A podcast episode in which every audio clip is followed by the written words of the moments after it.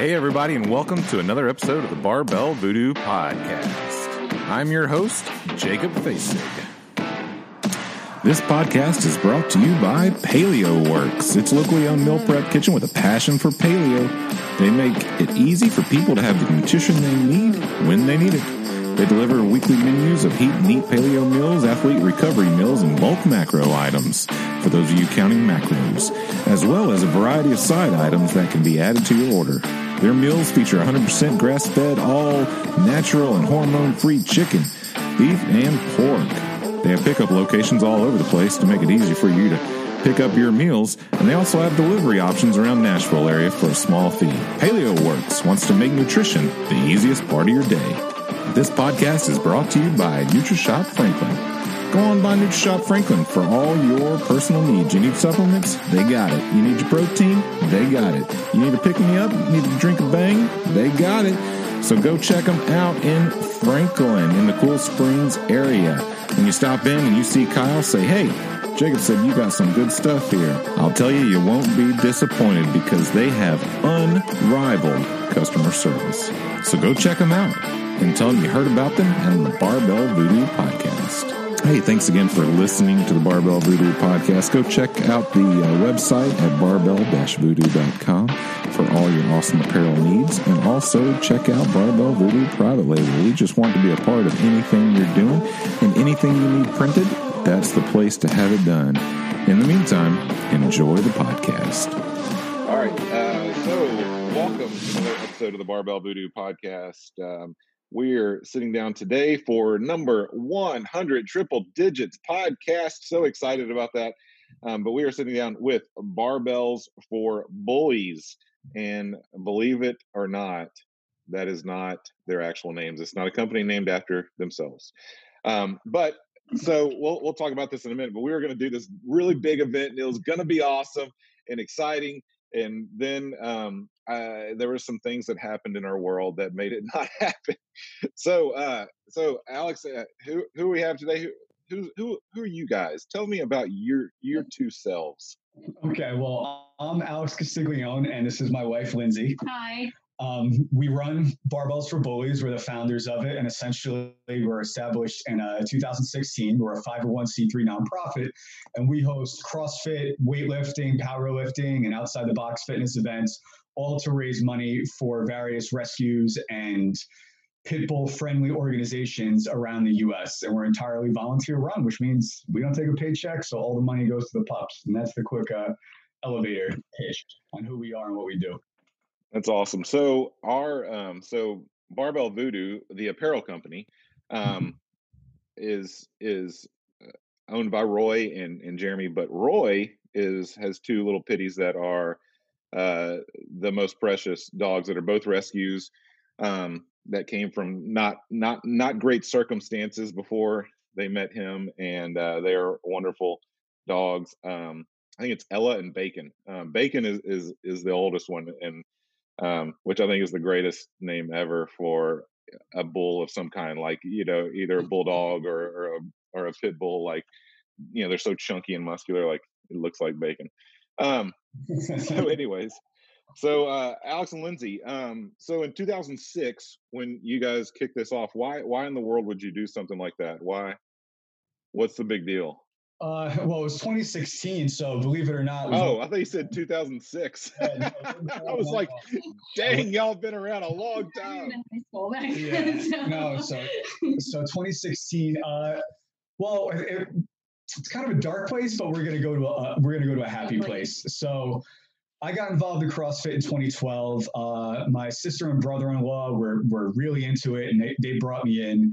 I boxed, I ran track in high school, and just I was in college, kind of fell away from the fitness thing. But I immediately fell in love with the community, the camaraderie, and frankly the challenge of CrossFit um, in 2012. So then, about a year later, I moved down to Atlanta.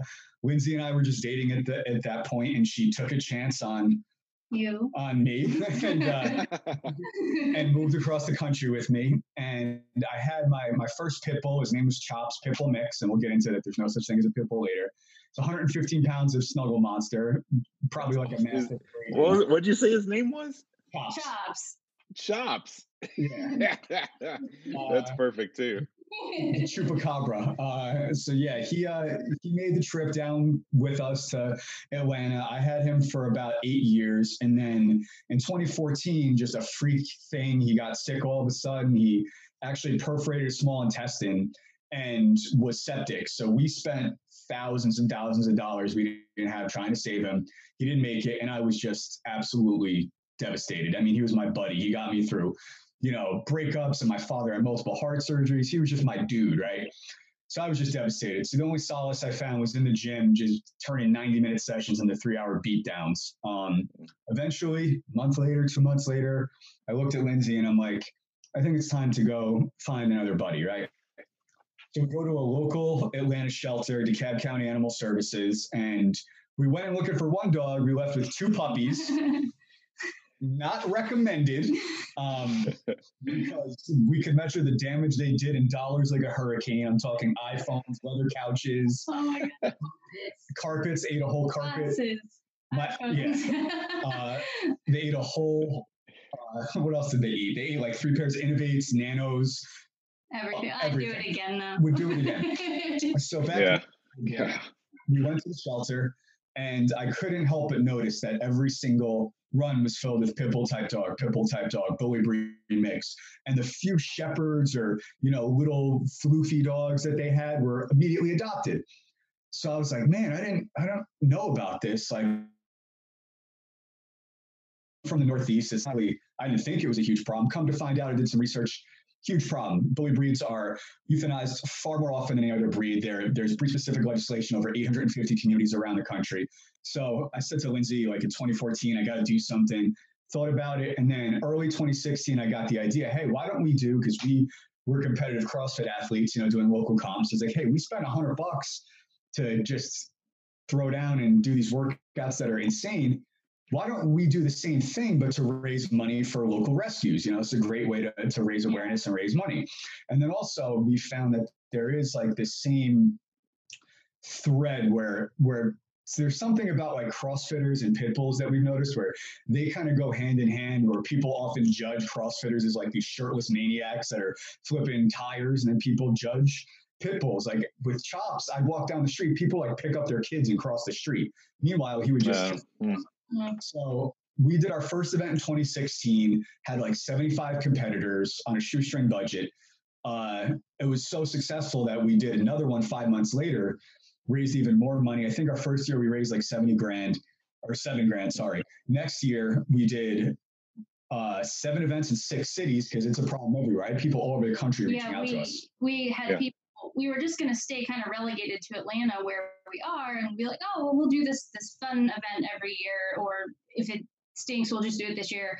Um, and then uh, a couple reached out to us from Colorado, and then somebody else from California. So then it started kind of shining this bigger light on, oh, okay, this isn't just a problem in Atlanta. This is this is a huge problem everywhere, and and everybody's kind of trying to kind of seeing the same things. Um, so let's just go where people want us to go if we can go there.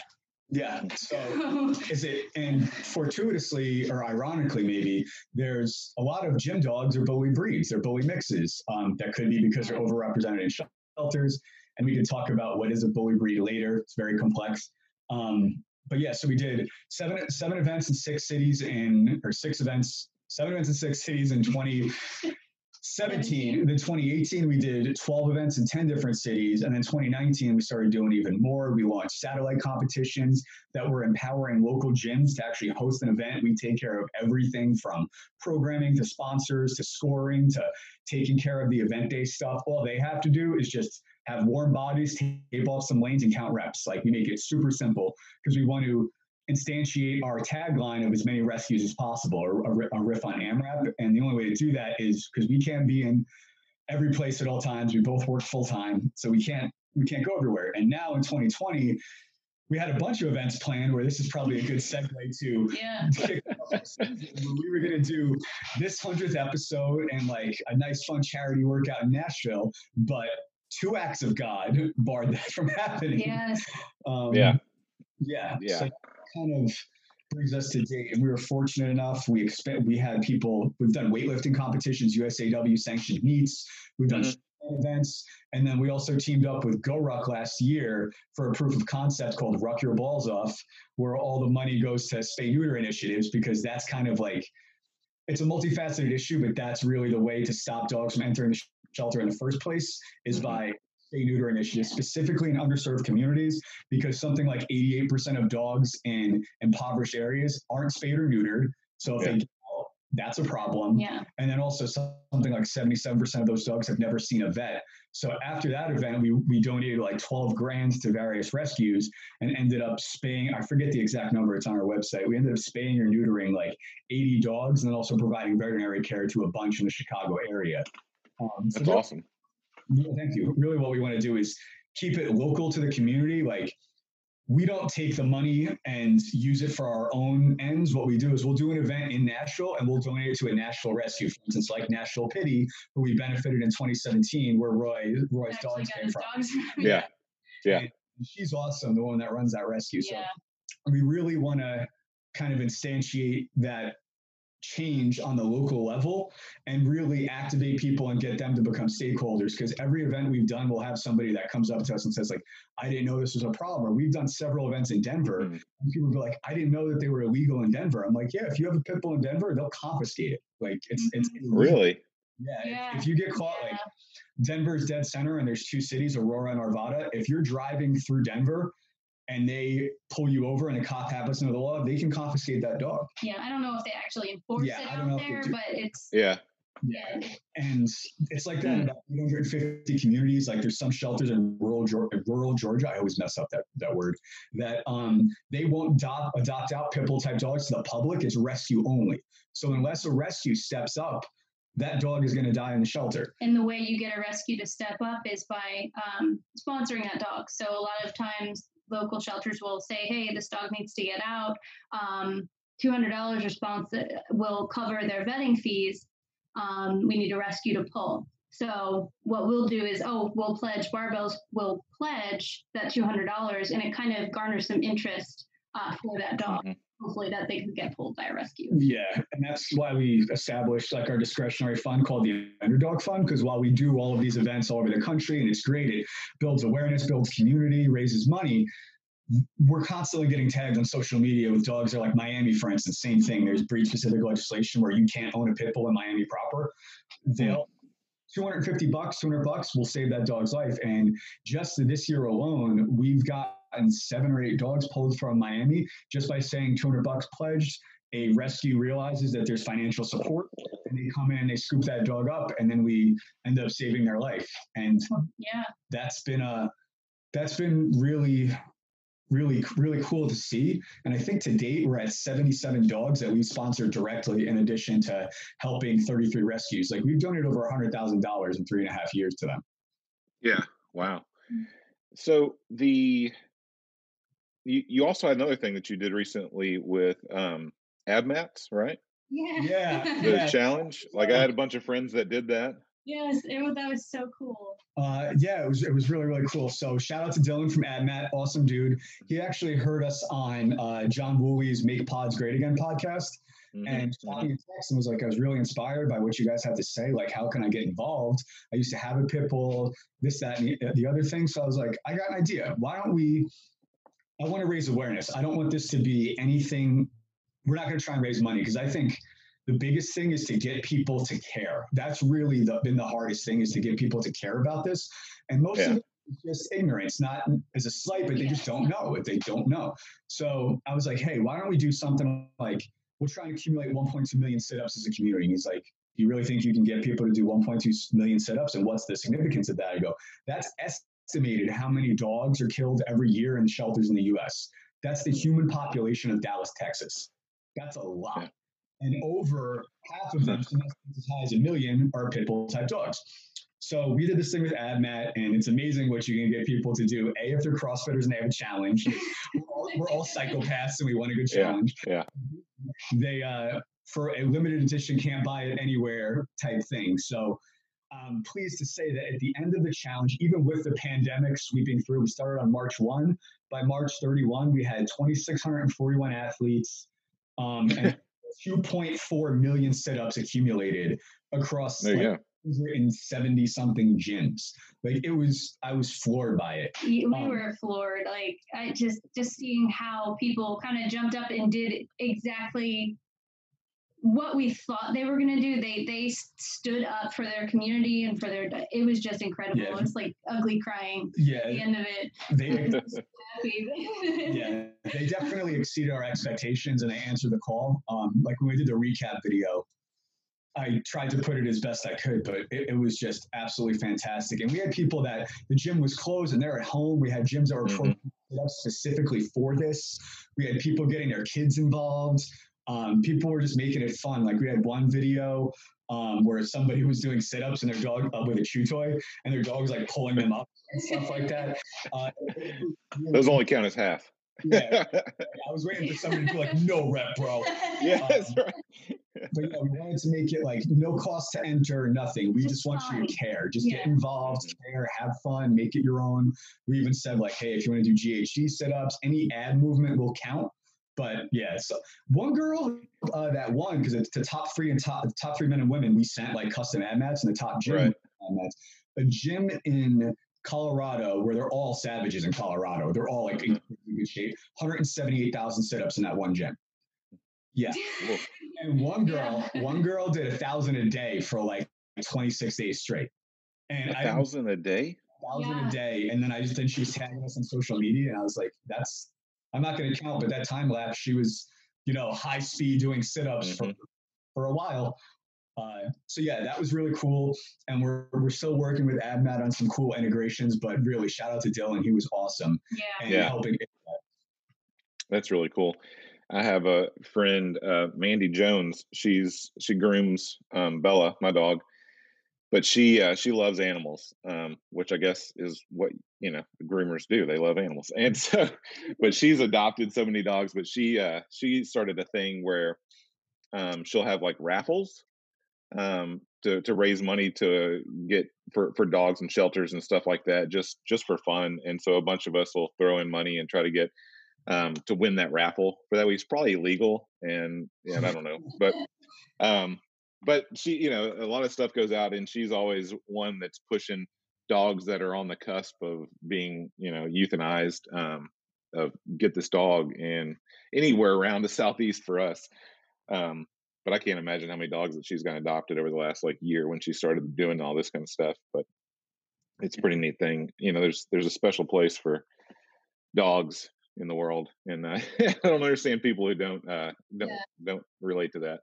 Yeah, Yeah. the uh, what's cool, I mean, and I could totally vibe with the saving the dogs on the death row because we're kind of don't talk about it, be about it. If you haven't gleaned that already, we've every dog we fostered was urgent lists, going to be euthanized, and was it Mhm. five? Kermit, I Baby. Bell, Abby, Libby, and then we have a senior that we took. Uh, she's from Cobb County Animal Control.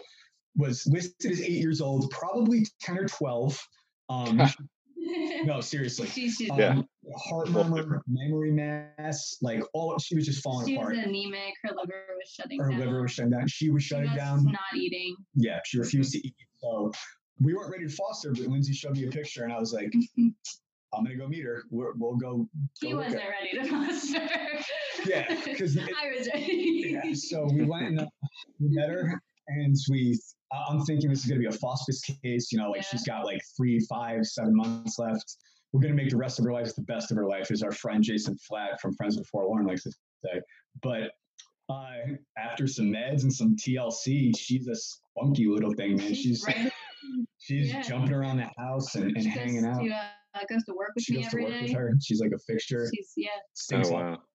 Oh yeah. So yeah, if you're listening, yeah, if you're listening to this and you are thinking about fostering or getting involved, please do. It's incredibly rewarding. And if a rescue won't sponsor you, email us. We'll sponsor the food, the crate, whatever you need. yeah, we'll help. we'll take, yeah, yeah, we'll help out. Um, but Um, usually it helps when a rescue's involved because that, like we said, there's some small shelters where you won't adopt to a citizen, but they'll adopt to a licensed rescue. I'm not sure what the legal ramifications or why that is. But yeah, if just volunteer, adopt, foster, ad- advocate, educate. Yeah. And I was gonna say, if you can't foster, not everybody's in a position where they can foster. uh, go to the shelter, volunteer your time. If you don't have time to do that, share on Facebook. I mean, it's as simple as a simple share. Uh, it takes 10 seconds. Uh, so you know, anything you're doing to kind of push the needle in that direction is is great. You do what you can do. Yeah, and then it's just it's so fulfilling to see people that are that are involved but then we're also getting people healthier in the process because we all know you know the, the problems that we have from a sedentary lifestyle or poor diet. So if we could solve a social ill like you know animal rescue with obesity or diabetes or anything like that that's really hurting our country we're all for it. But we've we've met so many awesome people. We've had over 3000 athletes compete. It's been great. Yeah. That's yeah. really awesome. Rewarding yeah so so tell me about um like pit bulls and stuff. Like I remember growing up um and there was like a thing about chows and and even like people would not and I remember um when I was trying to rent a place once it was like even in the thing like if you have dogs what kind of breed are they you know kind of checking but I, I just remember thinking because i actually grew up with a friend who had a chow huge massive purple tongue dog and um I mean, probably looking back, it was not as big as like you know, like a you know yeah. English Mastiff, but I mean, it's it was big. You know, it was big and probably you know, three hundred percent fur. Um, and and like even that dog, like I wasn't allowed to be with without like an adult around, like per them. Um, and, and obviously, like pit bulls have also gotten that. Um, you know, probably you know probably from I would I would assume um, the way that people uh, breed them when they're not supposed to, and um, you know, kind of fight them and do all the things that that give them a bad name. Um, I remember growing up and like I had a a guy that owned owns a company here that does cranes and and stuff like that. Um, he would have a couple of pit bulls like in his um, place that he would let it, was his dog, so they'd stay with him all day. But then they would like roam the yard where the, they park the cranes at night, like in, in, in like protect the place. Like if anybody walked up there, like you just went away because it wasn't worth it, you know, kind of thing. Um, but he, you know, and my dad was like, "Those are the sweetest dogs ever. Just don't do anything against, you know, the guy that owns the company." you know? um, which is funny because I've also learned that no matter who's screaming in the house, our dog comes after me. Like it could be me. Like sometimes, like they'll they'll play like they're gonna hit me or something, and I'll scream like and and the dog comes after me as if like I did. I'm like, what are you doing? Like, I'm your advocate here. Like, why you don't don't worry about the girls. Come after me. I'm the one hurt right now. um, so so what's your what's your experience like in terms of their image and kind of where all that kind of stems from? What do, what have you guys learned about all that? Um, well, I'm I'm a pit bull convert. So yeah. I can yeah. Is that right? point. Um, not that I thought they were evil or, or whatever, but you know, I kind of grew up with we we had the the golden retriever in the backyard, and don't go around strange dogs, and that that looks like dangerous dog because it happened to look like a pit bull type dog. Um, so just out of pure ignorance, um, I wouldn't have gotten that type of dog until I met Chops. Um, and it took him a while to warm up to me. I don't think he liked me very much at the beginning because I was coming in and stealing his, his friend. But um, no, she's not joking. Coming. He's not joking. I, I stole his, his side of the bed, basically. I yeah. think that's what made him mad. At yeah. Yeah. And be obedient, more obedient. Um, yeah. but um, after him, I'll I'll never have anything but that breed of dog. I mean, he was just so loving and sweet. And ours now, we've got two um, permanent fixtures, and then Miss Daisy, who's our our foster in air quotes, our yeah. Um, and they're just they're sweet dogs. Um, and and I'm torn when I say you know they're misunderstood or they're mislabeled. Um, I think we're lumping them into this this pit bull category when we have to look just like with people at the individual. So mm-hmm. this pit bull type dog might not be good with other dogs, might be aggressive towards people, might I don't know. Um, but this other person over here might be the same instance. They can't deal with people or they are great with people. So we have to look at the individual. Um, but Alex did most of his research on that kind of thing. So Yeah. reveal. Um, how much time you got?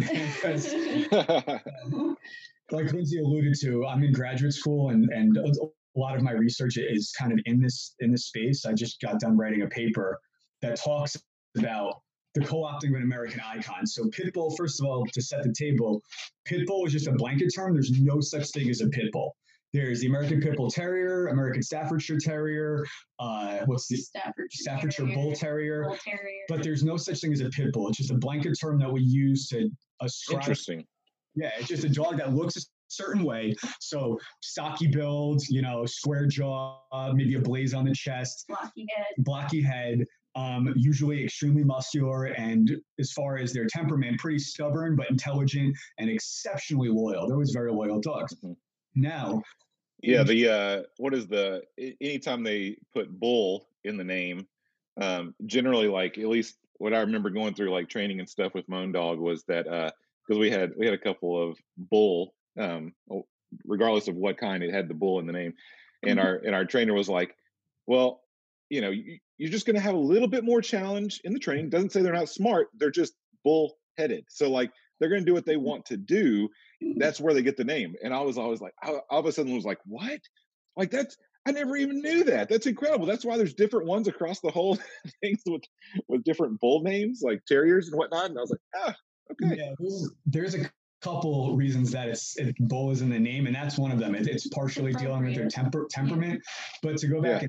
in history, um, well, before we go there, uh, talking about pit bulls, where you can't you can't talk like you can't identify them, um, or like they'll be like, oh, that dog looks a certain way, therefore it's a pit bull because it has this certain archetype, these characteristics that make it look a certain Yeah. way.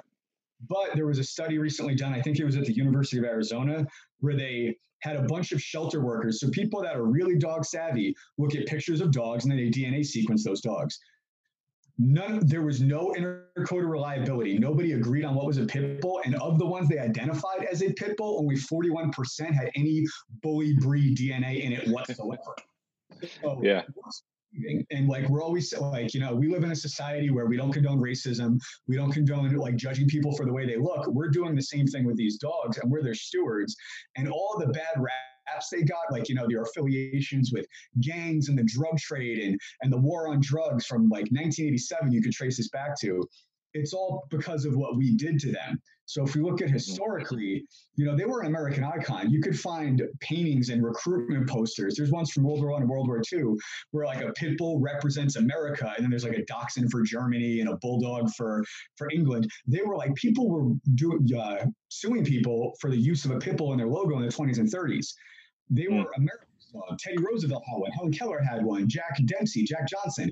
All these people had pit bulls, and then somewhere around the 70s or 80s, they were villainized and they became like you know this murderous hellhound, and that's Yeah. not and the one thing I was going to say about bull, the reason that they call it a pit bull or a pit bulldog was unfortunately they used them for bull baiting back in the day where they would literally put a bull in a pit and then a bunch of dogs and they would bet on how long the dog would, how many dogs it would take to drop the bull, how many the bull would kill. It was a blood sport in the late 1800s in, in the New York area, Mm. like gangs of New New Yes. York era. That, Yeah. that happened.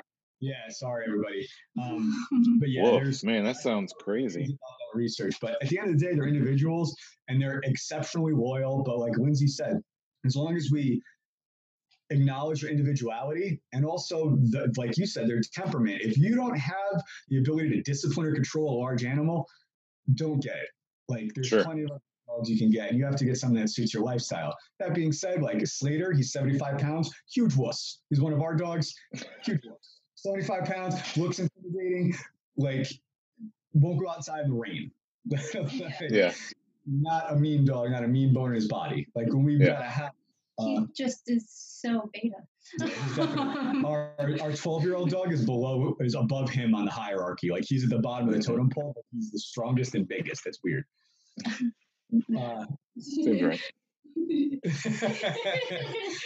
Yeah. There's Yeah. it's it's a complicated It's history. very complicated. but it's just about education and also to uh, Lindsay, I think was making this point a bit.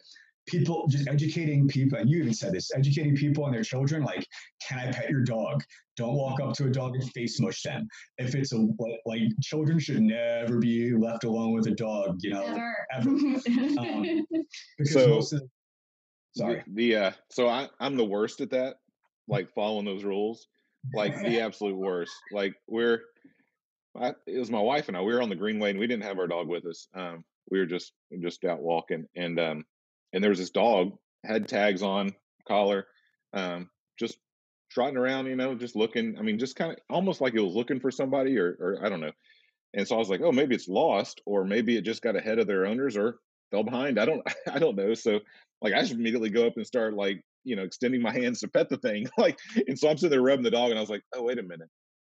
I probably should have been a little smarter in approaching this dog you know and yeah. and i wasn't and then i was like all right we'll just check because it loops around and we'll come right back if it's still here then we'll we'll see if the owners um have, have are looking for it or whatever but it wasn't there when we got back so i assumed it, it found its way back but it was this beautiful like kind of blue heeler kind of looking dog mm-hmm. it was pretty um, yeah. you know older but um but yeah i'm i'm the worst so one of the things that like one of the worst times in my life probably the worst experience not the worst i'm not going to be like super dramatic about it but it was one of the worst ever things that i've had to do in my life like so i have two girls um, and we had um, shelter dogs like we had adopted dogs that we had before them um, and the the oldest one which was like my dog the other one got adopted when i was out of town and i came back home and we had two dogs all of a sudden and then that one had worms in my bed and i was super pissed at that dog but she was she she turns out like super sweet um and and they're like kind of small medium sized dogs like not huge dogs. And um so anyways so we had those for for a while. Well um the older one just like gave the kids their space you know just like whatever like they're in my house but obviously they're more important than me so like whatever. And so um, he was kind of a uh, well, you just called him a grumpy old man. Like he was just like you know like whatever, just just leave him alone. Um, but the other one was really sweet and always wanted to be around him. And so something happened, and um, Colorado was the name of the dog. The first one was named Denver when we adopted him, and so like I was like, oh, we'll call the second one Colorado because then I could just scream out like Denver, Colorado, come here. Like it, I just thought that'd be funny. Um, and it was every time I did it. Um, so anyway, so something happened with our our youngest. Um, I don't even remember how old she was. She may have been two or three or something. Um, something happened. Um, I'm sure that she put a finger somewhere or something. You know, I mean, who knows? And the dog like bit her like right there, and she's got like had to get stitches and stuff. Um, but like we couldn't find anybody to take the dog that wasn't around kids. Um, and so you know we we know what happens when that that happens and we can't keep keep the dog around. So i had to take the dog to the shelter to get you know put down because it you know it was the worst thing that i've ever done in my life you know almost you know like i haven't killed anybody but uh, but i pretty much had to kill that dog. Like that's that's a terrible thing. And um but yeah i mean just we we thought we could trust the dogs it you know it wasn't like this was super new but something clearly had happened and she reacted and mm-hmm. um, it wasn't like she attacked her even it was obviously like a one thing um, but it was it was it was terrible and, and so you know it's, it's, always warning people um, just you know just be careful like you know um, especially new parents who have dogs. Um, like I have a friend that just had a baby this last week, and I was like, just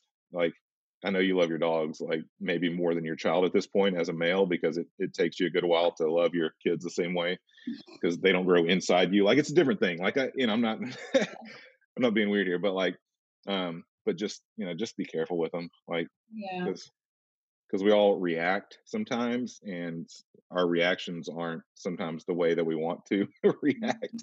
Um, yeah. You get mad you don't you don't bite. I hope you don't bite your children. Well, there's yeah, yeah it's it's complicated because like there's there's a complexity to aggression.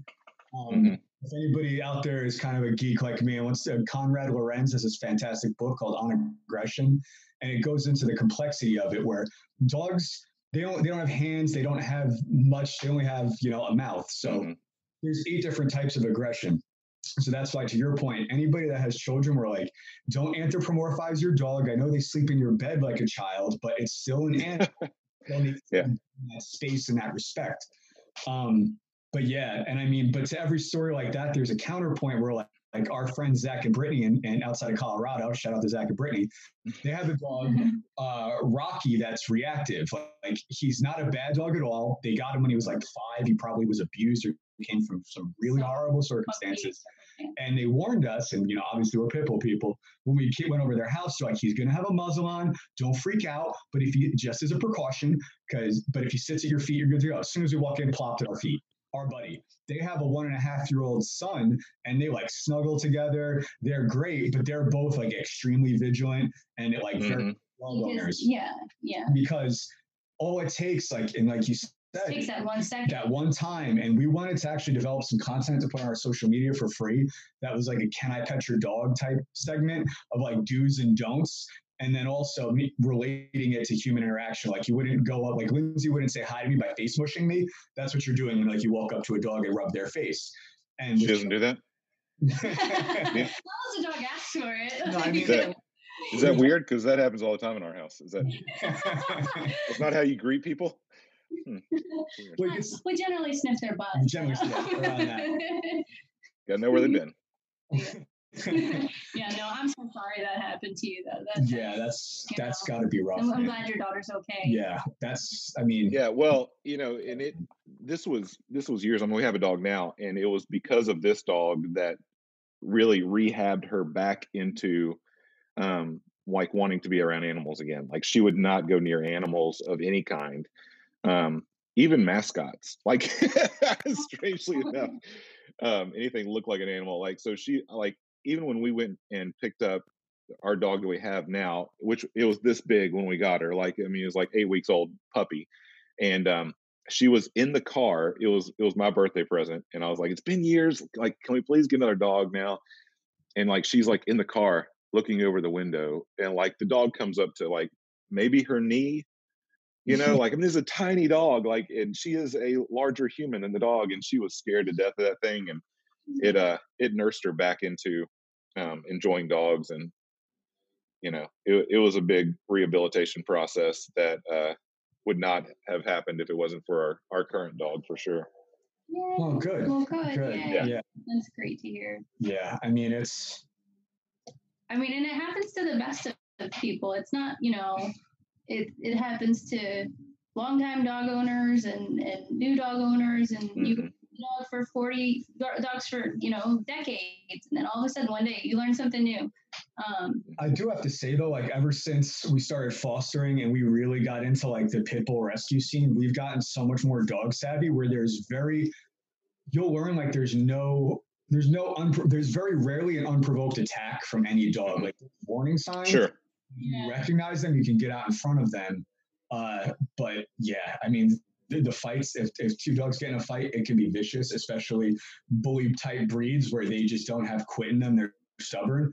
Yeah. Anything you read about, like, oh, throw water on them, lift up their back legs, it doesn't work. Like, I, I, broke, I broke up a dog fight between our first foster and our two dogs, and it was it was bad. Like I threw a comfort on them. I had to physically wrestle them apart um, yeah, like, and they just, the foster attacked our dog, bit his face. He just gave up. Our other dog got involved. I'm like, there's three dogs fighting in our bedroom. I have to stop this. Oh, geez.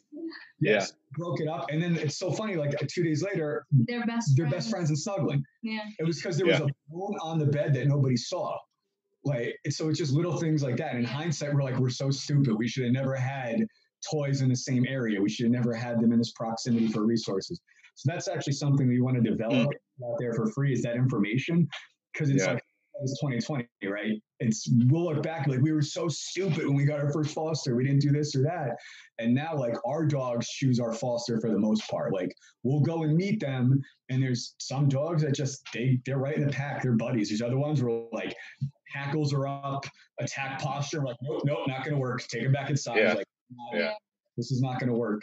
Um, yeah, so it's just going into it both eyes open, consulting a trainer, working with rescues. A lot of rescues have great resources that'll kind of guide you through that process of how to integrate a dog. And if anybody's listening that's thinking about it, there's a 333 rule, which is takes them about three days to decompress a little bit. Like, so you should probably separate that dog from the pack three weeks um, for them to kind of come out of their shell. And then they're going to start testing their boundaries. And then by about three months, they're going to be fully integrated. Where they'll mm-hmm. be like you'll see who they you'll are. see who they are because you know they're scared they were in this if they're from a shelter they're in this crazy loud environment that smells like excrement and like there's just people coming and going and a hundred dogs to a quiet house i mean yeah. that, that's kind of like the inverse of getting abducted by an alien by human standards you know like you're walking along hunky-dory and next thing you know you're in like a cell it'd be a little it'd be a yeah. little disconcerting and crazy so if you're listening, three, three, three, keep them isolated for three days, three weeks, they'll start testing your boundaries. Do not let them get away with anything. and then three months, that's going to be the way they're going to be in the pack. And they, again, they're, they're animals. They're going to have a pecking order and we have to yeah. respect, like we have our own pecking orders. We just don't bite each other. I hope. Sometimes I bite my dog when we wrestle. Does that count? I used to do the yeah. same thing to Chops. He's 115 yeah. pounds. I'd like bite him on the neck if we were wrestling. Yeah, yeah yeah, Bella is 75 pounds and we wrestle a lot. And I mean, she's, she's has the softest mouth of any dog I've ever met. And like the only time I've ever gotten anything is when I accidentally hit her in the teeth. Like the other oh. night we were playing with a rope and like I just came up and like my knuckle caught like her tooth. And I was like, oh my gosh. just like, what? Throw it. she's just like me mugging you. yeah, she's like, "What? What's wrong with you, stupid? Throw, throw the rope. I'll go get it. We'll bring it right back, and we'll tug a war. It'll be awesome." But, but yeah, the uh, I do nuts just bite her when she's like, and I'm like, not hard, but it's for funsies. Yeah, and I regret it because I'm like, yeah, yeah. spitting out for, Spitting yeah, out. It's not as enjoyable. Um, that's awesome though. I mean, that's a lot of good good information though that you know would have would would be great to have uh you know for for anybody looking looking towards dog and that's on your website uh, you have or you haven't developed that we're working on developing it the plan was to do it this like last quarter and first quarter but with covid hitting we uh yeah do a little scrambling. Yeah, we we had to scramble. Like the idea was to go talk to a behaviorist and, and show them like do's and don'ts and have it on easily shareable content for free on our website, or talk to a veterinarian about spay neuter and how like if you neuter your dog, you're not taking his manhood, you're actually preventing types of cancer, making them more adjusted, preventing aggression. They're not going to break out. Like just providing those resources from credible sources for people that they can go and find it easily and accessibly because then you, you can avoid you know bad situations or people getting into situations and just what I said before, like don't approach a dog you don't know. Ironically, we've had four or five dogs just show up at our house. It's like they know we're dog people. we're like, I was on the I was on the phone with somebody from a, a organization in Denver that's trying to overturn breed specific legislation, BSL, in Denver. Mm-hmm. I gotta go. A white pit bull just walked up to my garage and I have where he's from. So yeah. shelter, and it turns out he was a frequent flyer where um, he broke out all the time. So he's a runner and a escape artist. Yeah, so he's home again. Please keep a collar on your dog and ship them. For now, yeah. that's how we are. That's how they found find the owner. Yeah, so there's so yeah, that's yeah. pit bulls. I mean, I could talk for hours, and we don't have that yeah. time. We're not gonna we're not gonna Joe Rogan this, but there is it's so complicated how mm-hmm. pit bulls became pit bulls, and and just the dynamics. And it's just interesting that you have people like us that are super advocates, and other people that are out of the know, and there's like this distinct yeah. between the 2 mm-hmm. um, but I think it was John from from Make WODs Great got pointed out like there is a correlation between like most gyms have pit bulls in them.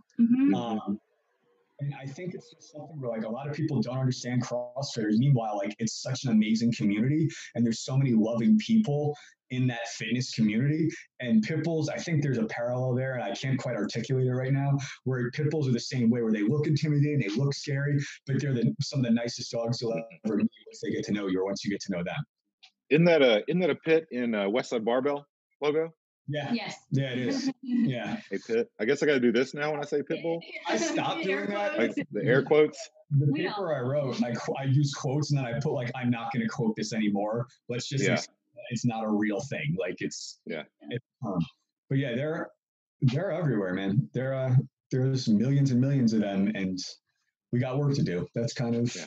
where we're coming from. But to, For that- sure. We help all types of dogs. If like somebody reaches out and is like, "Oh, I need this help for the shepherd," I'm like, "Too bad, not a pit bull." I'm like, No, All right, cool. uh, "Pledge 200 bucks to a rescuer." Like, let me see what I can do for you. Um, But Yeah. at the end of the day, we're barbells for bullies and nothing else because bully breeds need our help, and we want to shine a light on their plight. That's really why we're we're named barbells for bullies because I want people to be like, "Well, why why bullies?" Because there's issues. And these are the Yeah. issues, man. We're talking about now.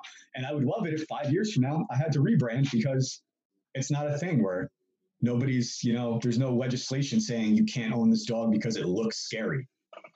Yeah.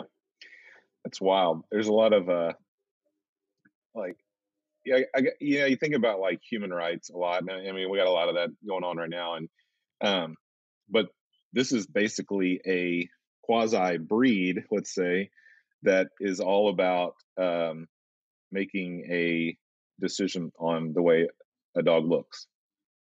Like Mhm. we we wouldn't we wouldn't do that as as humans now. Like we wouldn't just start that. They're, they're, we're trying to work on that, and that's been a part of our DNA for a very long time. And we all have racial tendencies where we, whether we want to admit it or not, but it's just the way we are all brought up, and we have those. And and I'm not saying that because it you know it's good. I'm just saying that um, that's part of who we are. But we wouldn't all of a sudden go, you know, we're going to start a new category of people based on the way they look, and we're going to call them uh, I don't know, like let's do like uh trash dump bullies. You're Oh, like, God. so like who gets to decide that? Well, I think we're going to decide that. Oh, And we'll base here's the general look of somebody. Uh they have a really short haircut probably. Um they have flared nostrils, they they look kind of muscular, they always are mean mugging. Um those people are now uh, trash pit bullies. That we're anybody looks like that, we'll go through the jails, we'll label them, it'll be fine. You know, um, no, no one's gonna like, no one would stand for that. You know, and yet Yeah. we have this whole thing of of a of a dog race. You know, like because it's not even like what the dog is. You know, biologically. You know, it's it's all about you know something the way something looks. Um, that's just so crazy. I I, I didn't know that history. Um, and it's it's working on my brain right now. Yeah. Well, uh, the book, the book you read. oh, it's uh, Is it- Pitbull, an American Icon by Bronwen Dickey.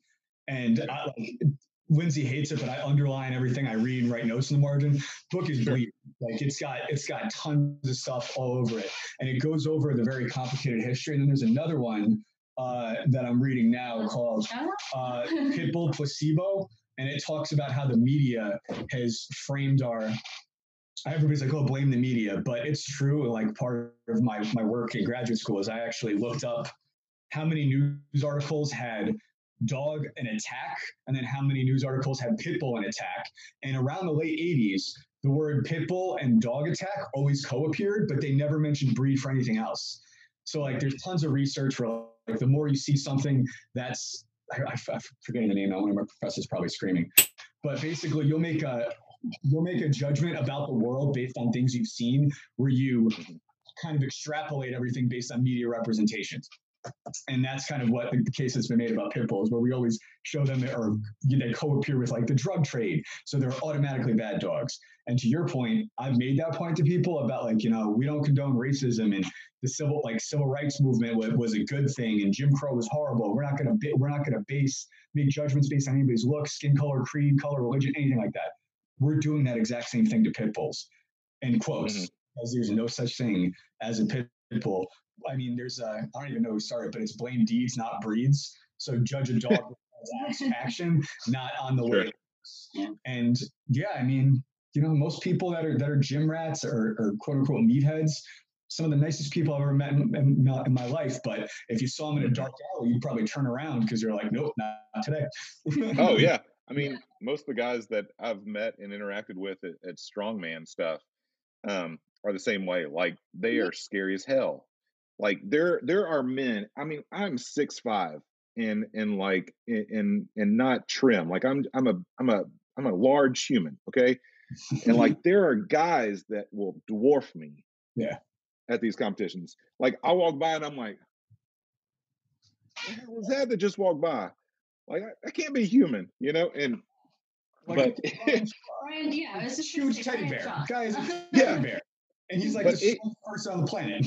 uh-huh. But any of them would stop and like help you and do anything for you and and have a conversation and you know help critique whatever you're doing to make you better. Like it's it's all kind of like that. Very different in powerlifting, but but in, in strongman, it's it's a it's like CrossFit, um, except with thinking huge humans.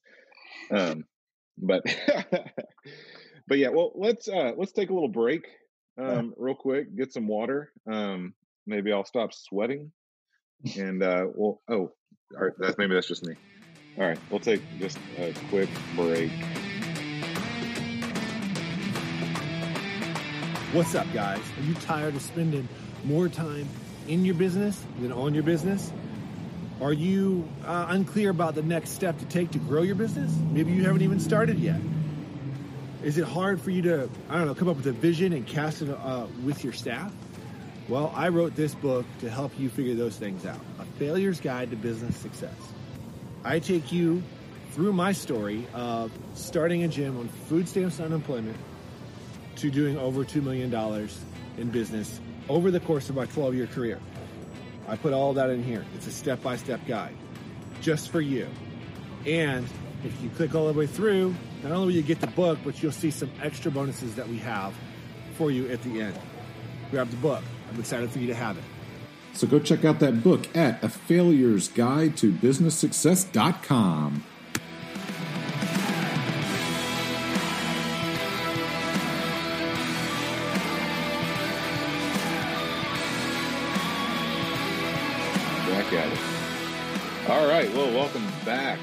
And uh, so, barbells for bullies.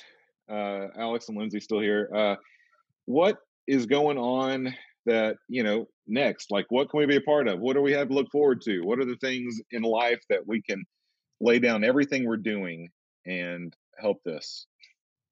All right. Well, uh, I'll, you want me take this? Yeah, good. All right. Uh, first of all, you don't have to lay down anything you're doing. We want to create an experience for everybody, and we've actually had people reach out and be like, Man, th- "This is COVID summer. We have nothing else to do. Let's just be honest, okay?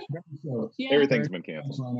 Uh, we've had people reach out like, "Hey, I want to donate. I want to help out," and I always tell them, "Go volunteer donate to a local rescue. We want to provide an experience, a resource, and a community for you. If you want to donate, I'm not going to say no, but you know, like just register for an event. We want to give you something in return. We want to give you an mm-hmm. experience.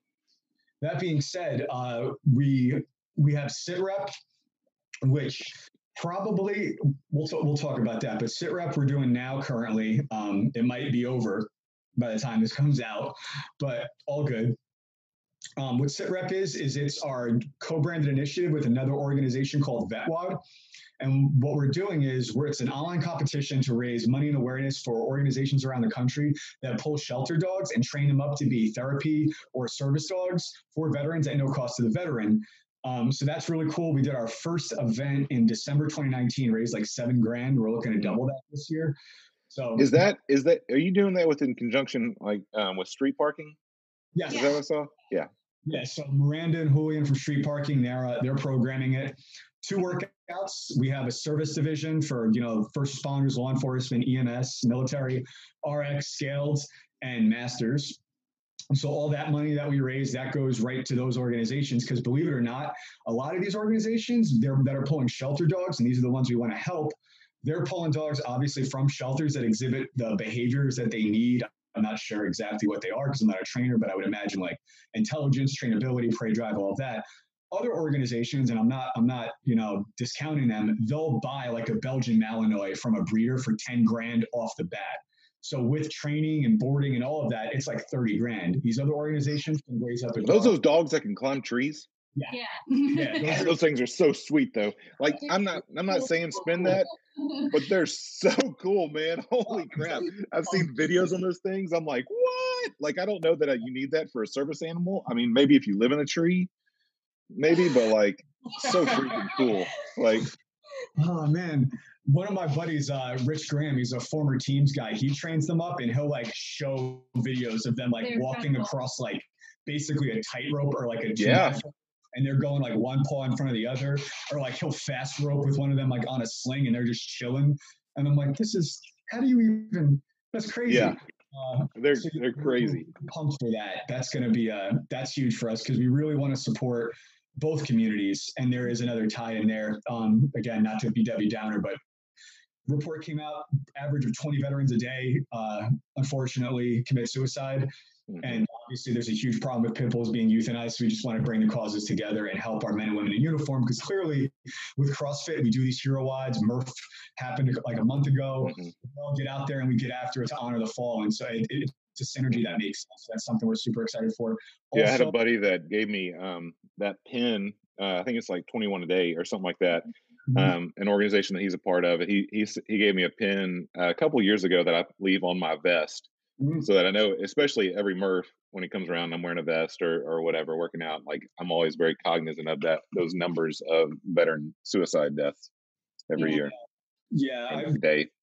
It's it's such a tragedy. And a new report came out where like it's the younger younger men are more at risk but then also there's I don't know the exact data points, but it's it's available online if you Google like CDC veteran report.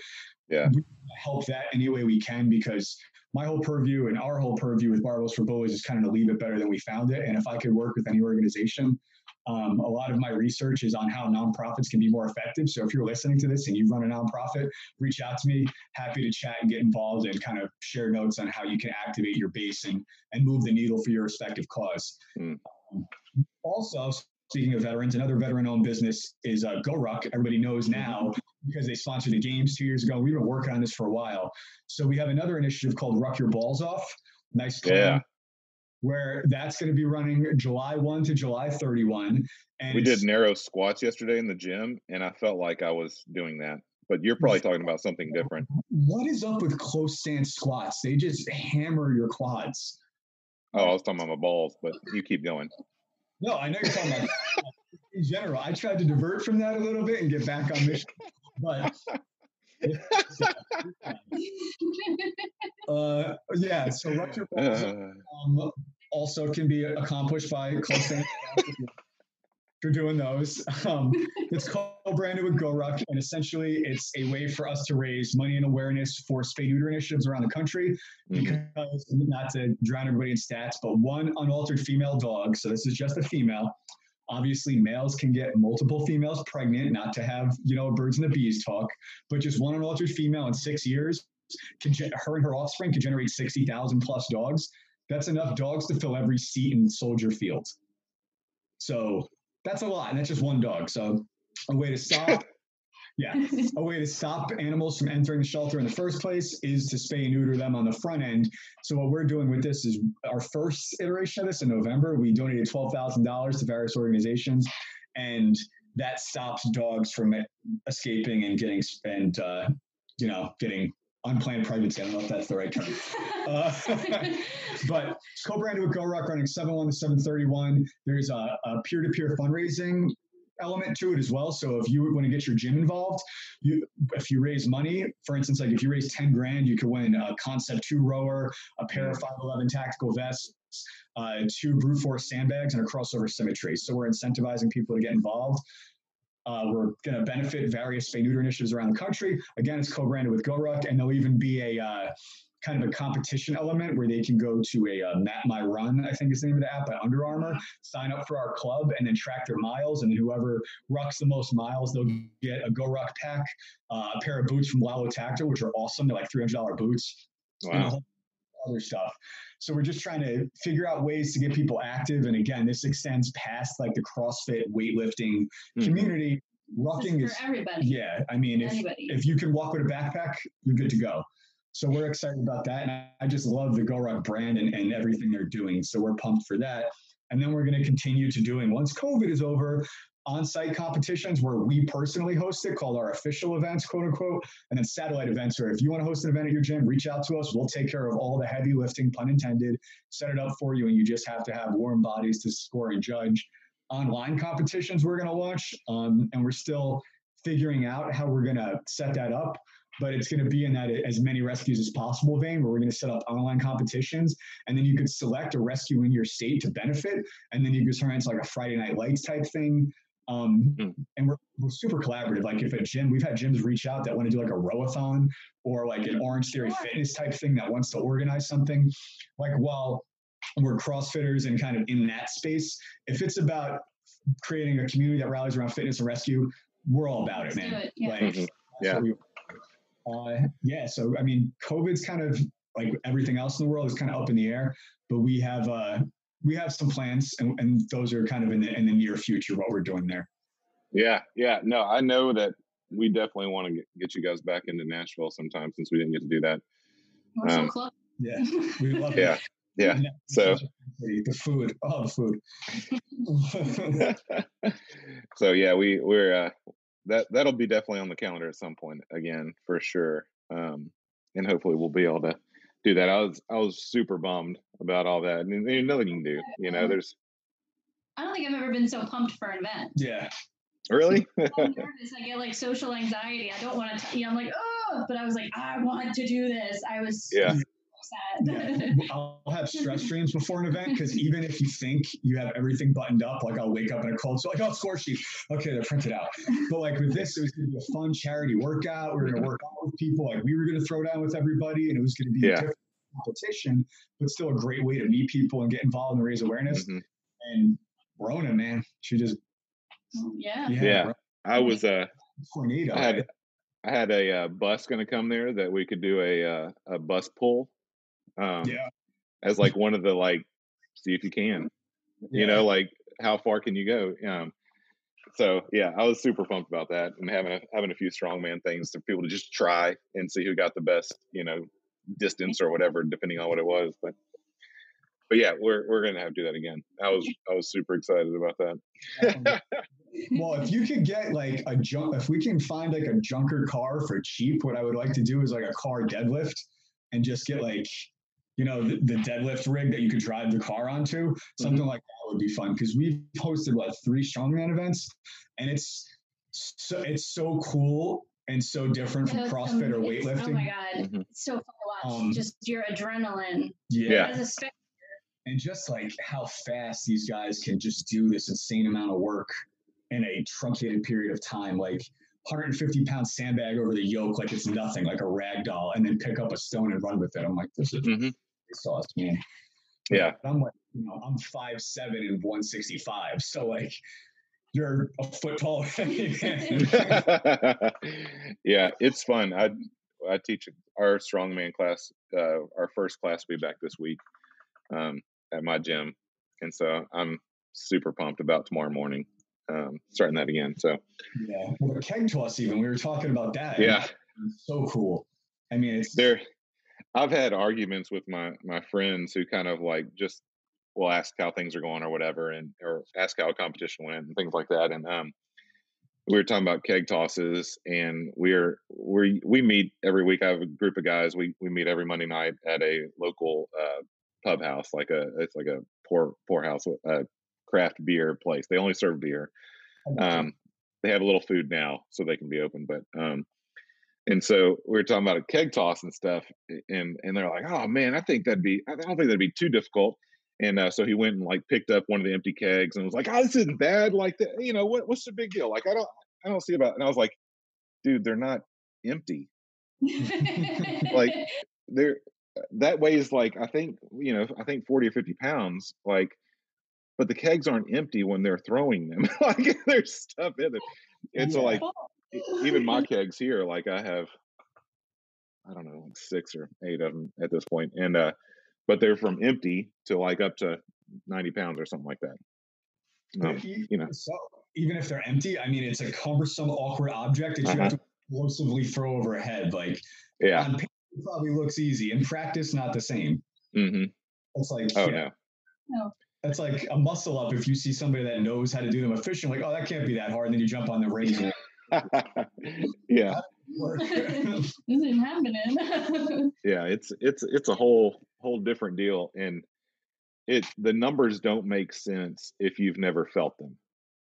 Oh, yeah. Is Yeah. is what I found. Like like lifting up the back of a car, like even you're just like, ah, you know, I think maybe like probably do that. Um, but then you're like, oh, that's it's equivalent of 800 pounds or you know, it's- I don't know, something like that. Like, and you're like, oh, that's very different. You know, carrying a 700 pound yoke for somebody, you go, oh, well, they they look like they were all right.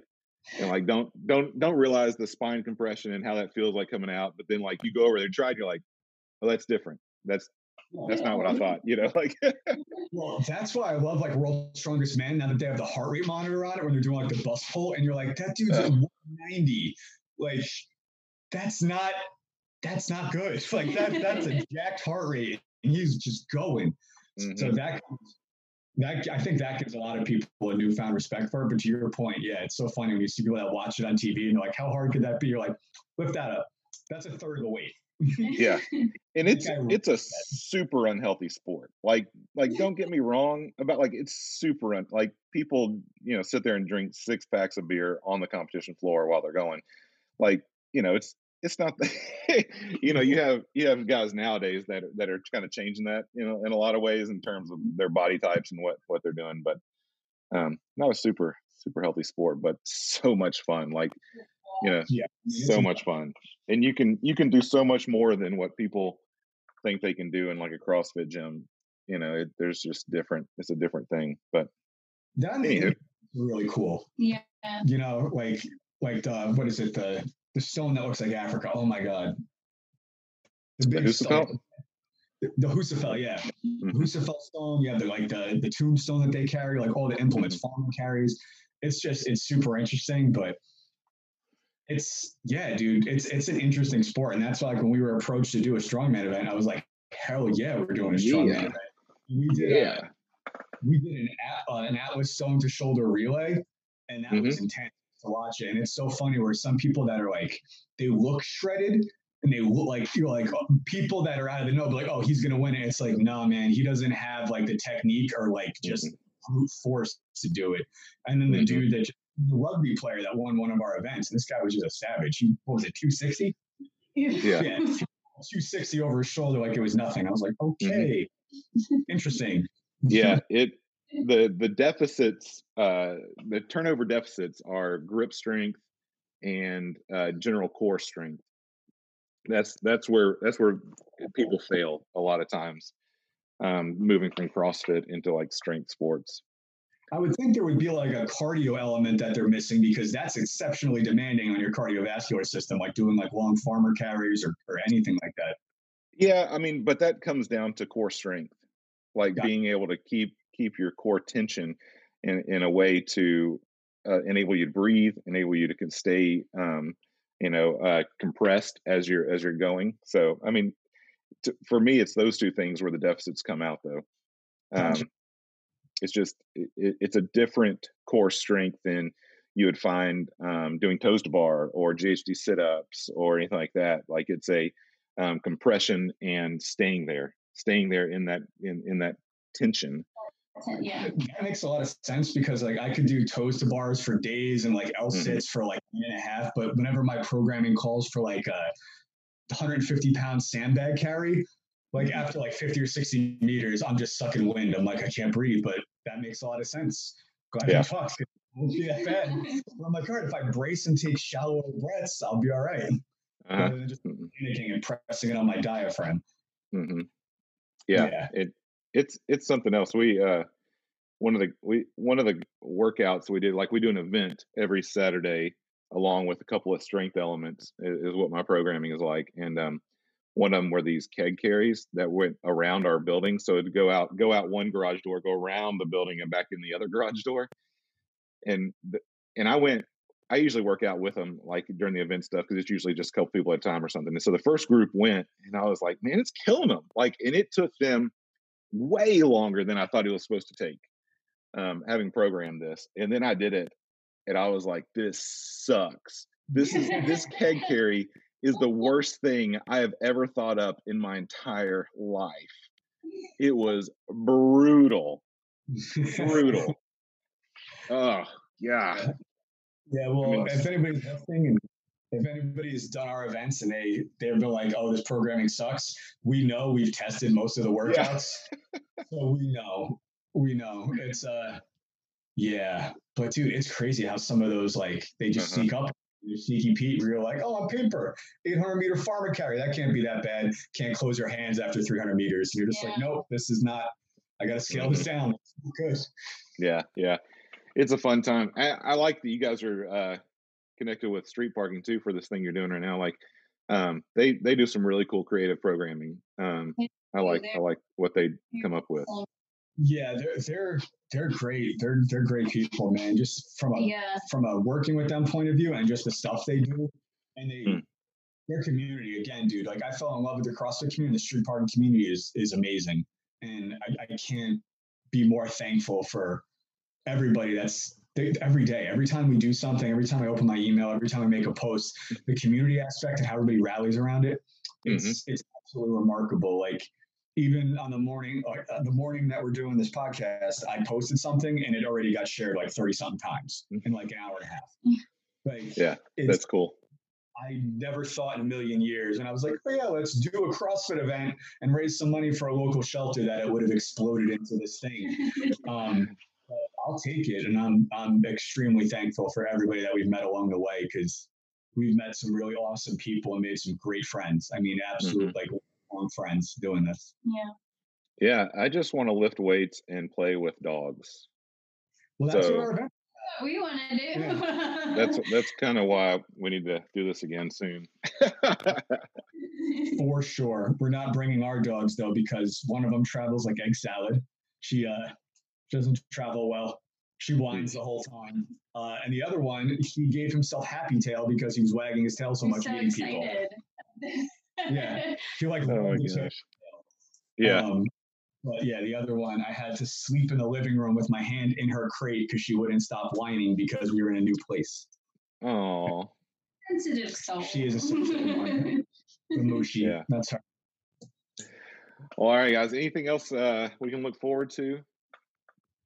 Uh, we have some partnerships in the works. Um, some of them are underway. So if you're looking for a new lifting belt or a USAW uh, legal belt, head on over to 2POOD. We have two different belts, our Barbells for Bullies belts and the Underdog Fun belts. We're also working with Hylete. One of these shirts is uh, from Hylete. Who else do we have? We're working with AbMat on some cool stuff, so stay tuned for that. Um, and then, in addition, if you guys are listening and you want to host an event or get involved in any way, shoot us an email at host at barbellsforbullies.org. Go to our website. If you have any ideas, we're all ears and we are exceptionally collaborative. And like I said, we're very thankful for the community and for the honor and the opportunity uh, to you, man, for being the 100th episode of this podcast. Yeah. Pretty excited about that. Yeah. So, you, what, what socials are you guys on? You're on the, the gram and what else? Anything else? Yeah, the Gram and Facebook at Barbells for Bullies on both. Um, we have a YouTube channel, but like it's only for like our promo videos and stuff like that. Once we have a little bit, once this kind of settles down, we're going to start putting up, like I said, that content for safe animal interactions or, or best practices and yeah, talking cool. about things like that because we want everybody to be safe and we want you know people and pups alike to live long, healthy, happy lives. Yeah, me too. Me too. Well, all right. Well, I appreciate you guys um, carving out some time for me, and uh, man, I look forward to getting something on the calendar with you guys real soon. Okay. Appreciate that. All right. Thank you. Thanks for being on here. We'll talk to you later.